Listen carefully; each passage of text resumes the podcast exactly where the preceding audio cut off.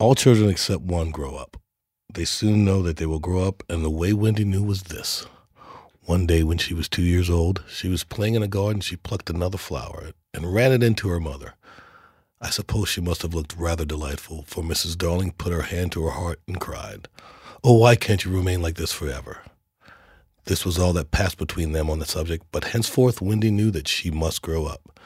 You always know after you're two. Two is the beginning of the end. Of course, they lived at 14, their house number on the street, and until Wendy came, her mother was the chief one. She was a lovely lady with romantic mind and such a sweet, mocking mouth. Her romantic mind was like the tiny boxes, one within the other, that comes from the puzzling East.